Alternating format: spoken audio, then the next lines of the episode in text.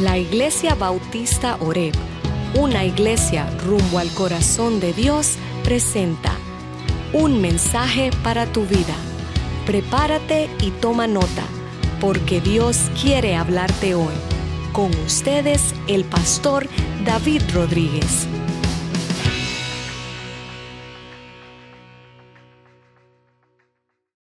Abran sus Biblias, por favor, en el Salmo 34. Salmo 34.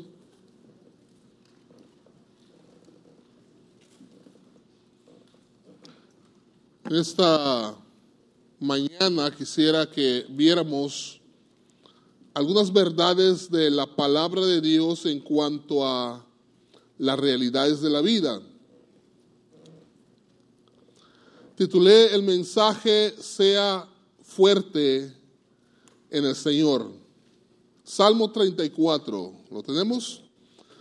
Versículo 18 y versículo 19 dice lo siguiente. Cercano está Jehová a los quebrantados de corazón y salva a los contritos de espíritu. Muchos son los afligidos, las aflicciones del justo, pero de todos ellos le librará Jehová. Oremos, Padre, gracias por tu palabra en esta mañana. Denos sabiduría, Padre, para entenderlo. Corazón dispuesto para aceptar pero también, Padre, con la convicción de que solo con tu guía podemos salir adelante confiando en ella, Señor.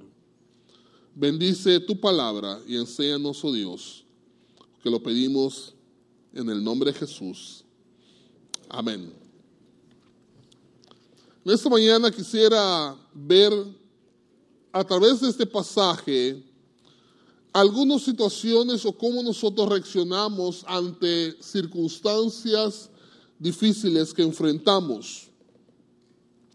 ¿Cuántas veces hemos escuchado o leído de personas que dicen cómo es posible que como creyente, hombres y mujeres que creemos en Dios, Dios permite que sus hijos sufran tragedia o dificultades?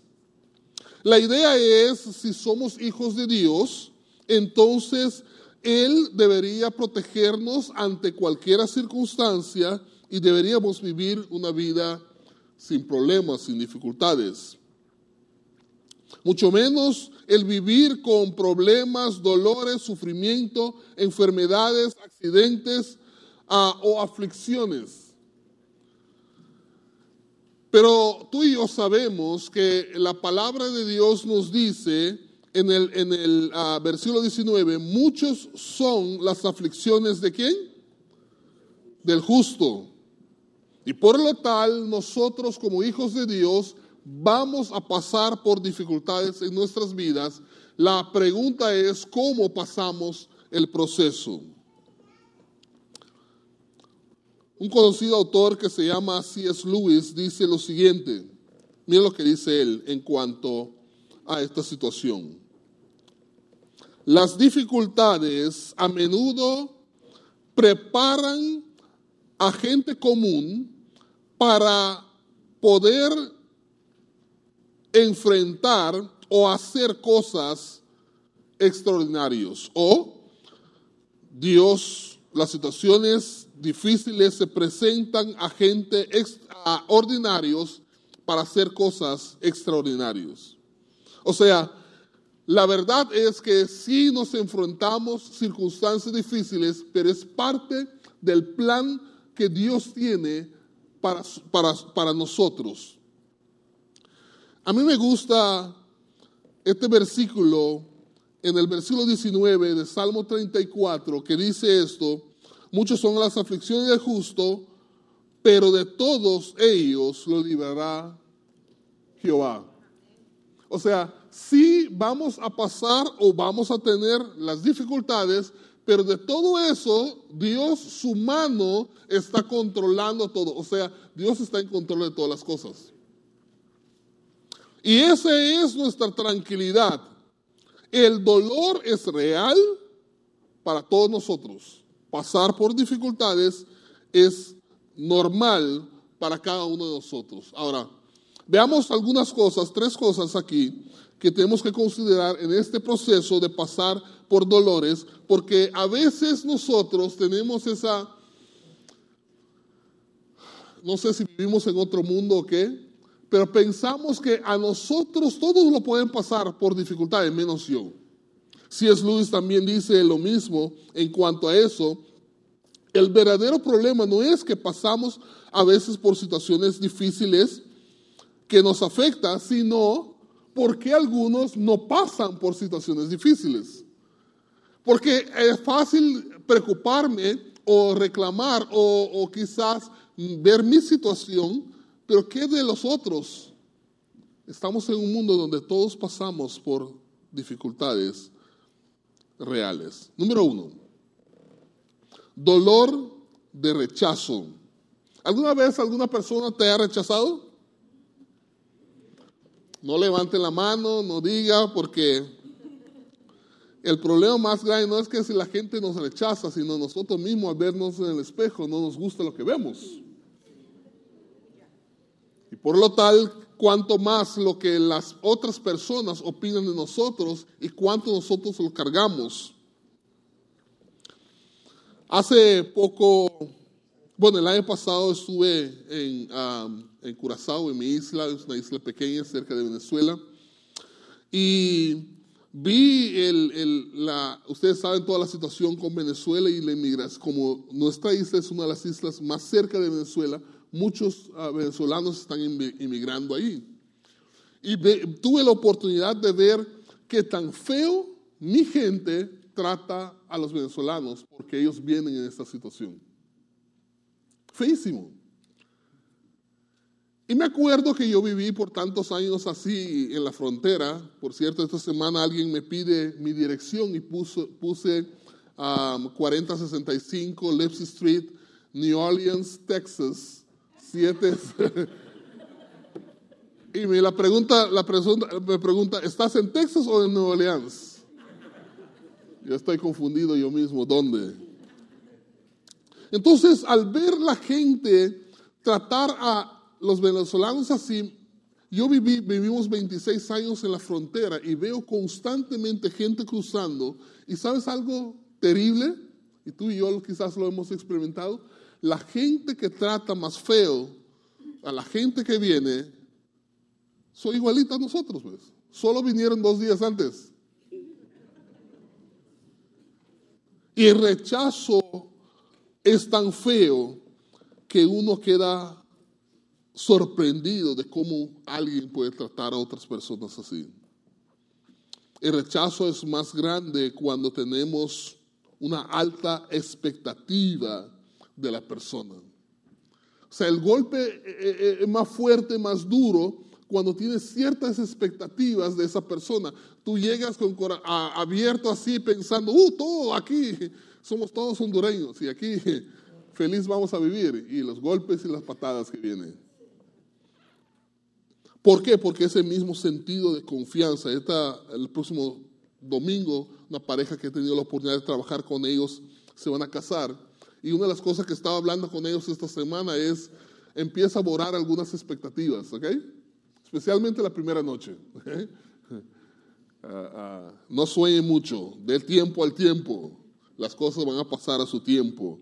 Pero la expectativa es la que nos afecta más y mucho más lo que nosotros pensamos de nosotros mismos.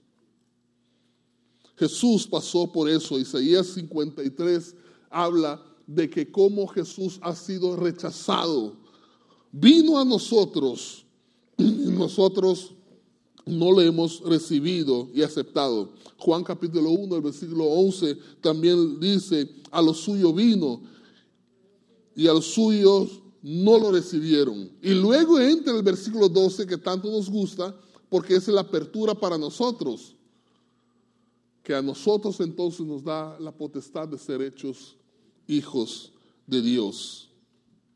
El rechazo es difícil en la vida de las personas y nos afecta, nos marca cómo nosotros enfrentamos circunstancias de la vida por la actitud de las personas en nuestras vidas. ¿Sabes qué? Hay este ahorita todo eso de bullying y nosotros que estamos un poquito más viejos pasamos por eso también, pero no lo tomamos tanto a pecho. ¿Te acuerdas? Las barbaridades que nos estaban echando y uno, ya. Yo, era un poquito sabio en aquel tiempo. Yo, eh, cuando era en, primaria, había algo que cuando yo llegué a esa escuela, salí de una escuela a otra escuela, y cuando llegué ahí aprendí que ellos hacían, tenían este sistema de, de tentar, de hacer burla de uno usando el nombre de su mamá. ¿Ok? O sea, si tu mamá se llama Carmen y dicen Carmen, entonces uno se siente ofendido. Entonces cuando yo llegué supe que así hacen ellos. Entonces me preguntan, ¿cómo se llama tu mamá? Yo dije María. Aunque mi mamá se llama Estela. ¿Ok? Entonces cuando ellos decían, ¿qué, era el nombre que dije otra vez? María, sí. Entonces cuando, cuando, cuando dicen María, yo no hacía caso porque no era mi mamá, pues. ¿Entiendes? Entonces uno salía ileso de esas cosas, de esas dramas de aquel tiempo. Hoy en día los hijos, nuestros hijos, nuestros nietos, vienen en otra onda. No solamente que tienen esas situaciones en la escuela, pero las redes sociales caminan con ellos 24 horas al día. Entonces hay que entender que tanto se sienten rechazados de quiénes son. Por eso el rechazo es más fuerte cuando yo mismo no entiendo el valor quién soy. Cuando te ves en el espejo, no te gusta algo, tienes problemas serios. ¿Ok? Porque todo lo que ves ahí es creado por Dios. Repito, todo lo que ves ahí es creado por Dios. No está muy convencido todavía, ¿no? Lo que tú ves y lo que tú aceptas de ti mismo hace una diferencia grande cómo otras personas te perciben y cómo te van a tratar a ti también. Si ves que andas así como que, del pie que te cojeas es cuando te van a, echar más. Por eso uno tiene que saber, cuando tú ves a ti mismo en el espejo, dices, Señor, gracias.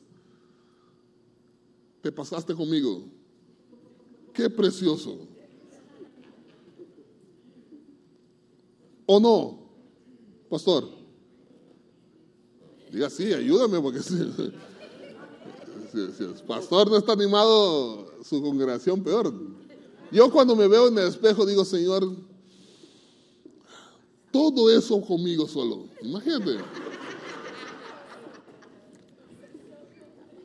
Y, y, algo que noté, nosotros como negros somos más cotizados, ah, cotizados últimamente, entonces uno sabe lo que es. Entonces, e, el rechazo afecta, depende cómo me veo a mí. Pero número dos, no solamente el dolor de rechazo, pero el dolor del abandono.